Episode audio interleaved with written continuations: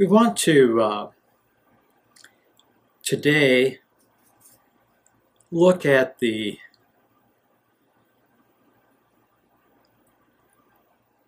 the area of being a godly leader. Uh, what are the qualifications of a godly leader? And this was uh, very important to David, who was a godly leader. And in 1 Kings 1 through 4, 1 Kings 2, verses 1 through 4, David is going to exhort his son that was going to be the king of Israel. And so he tells Sam, uh, Solomon that he is to be certain things. He's to be strong and show yourself a man and to keep the charge of the Lord. And those are all important.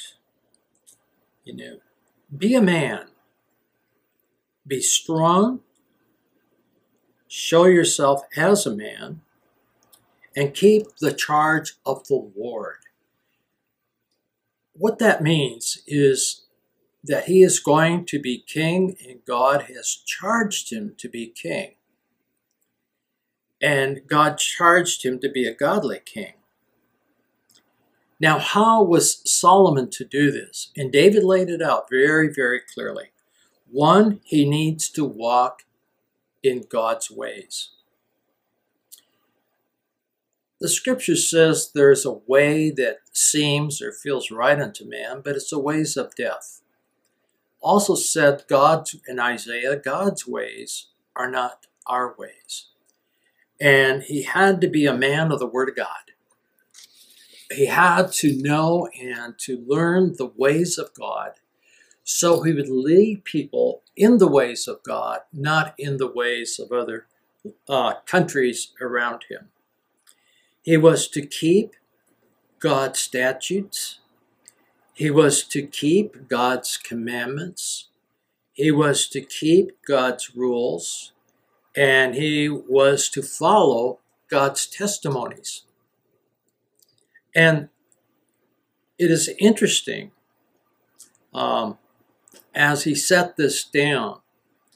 See, in order for Solomon to be a ruler of Israel, he was told that he was to write out by hand the first five books of the Old Testament that gave God's rules, the commandments, his testimonies, his regulations, and um, the teachings that were there. And he was to read it every day of his life. Be reading it, always to be a man of the Word of God. And he was there was some restrictions he had. He was not to go back to Egypt to multiply himself horses, and he was not to multiply himself wives. Solomon knew this, but he disregarded it. He had a huge stable. I was in Israel, and I saw one of Solomon's horse stables that I believed held a thousand horses. And you know, he had tons of wives and concubines, so he totally disregarded that teaching of Scripture. And he would find all of these five things in the law of Moses. And he was to walk before God and be faithful. It's interesting that God says he wants to, mind, uh, to find men and women faithful. All of us can be faithful. We may not all be theologians. We may not all have the same purpose in life that God has given to us. But they were to follow, walk before God in faithfulness with their heart and soul, not lacking. If they do with their heart and soul, there will not be lacking a man to sit on the throne of Israel.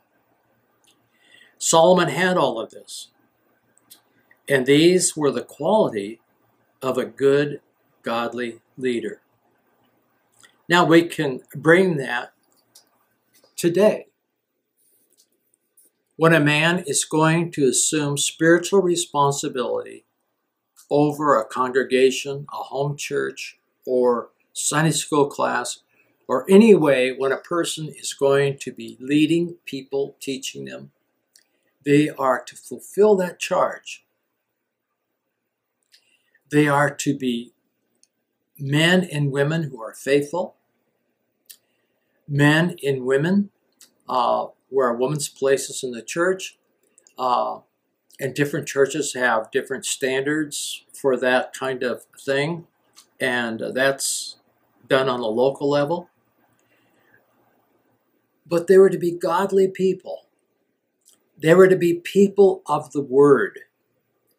They were to be in the Word.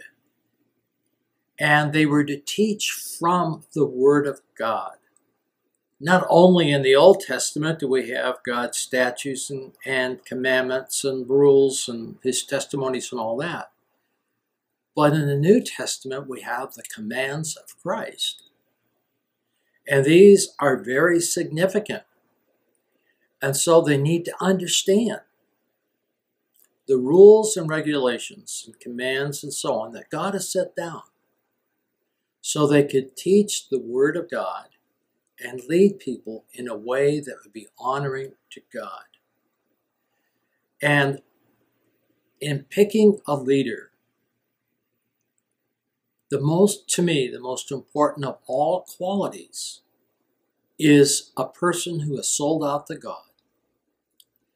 A person that is walking with God and their life and their family show the scripture says if a man cannot lead his family, and is not the spiritual leader of his family, how can he lead other families? And that's extremely important.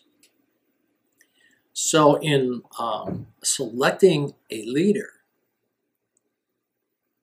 be sure to examine his family and that he's got his family in order.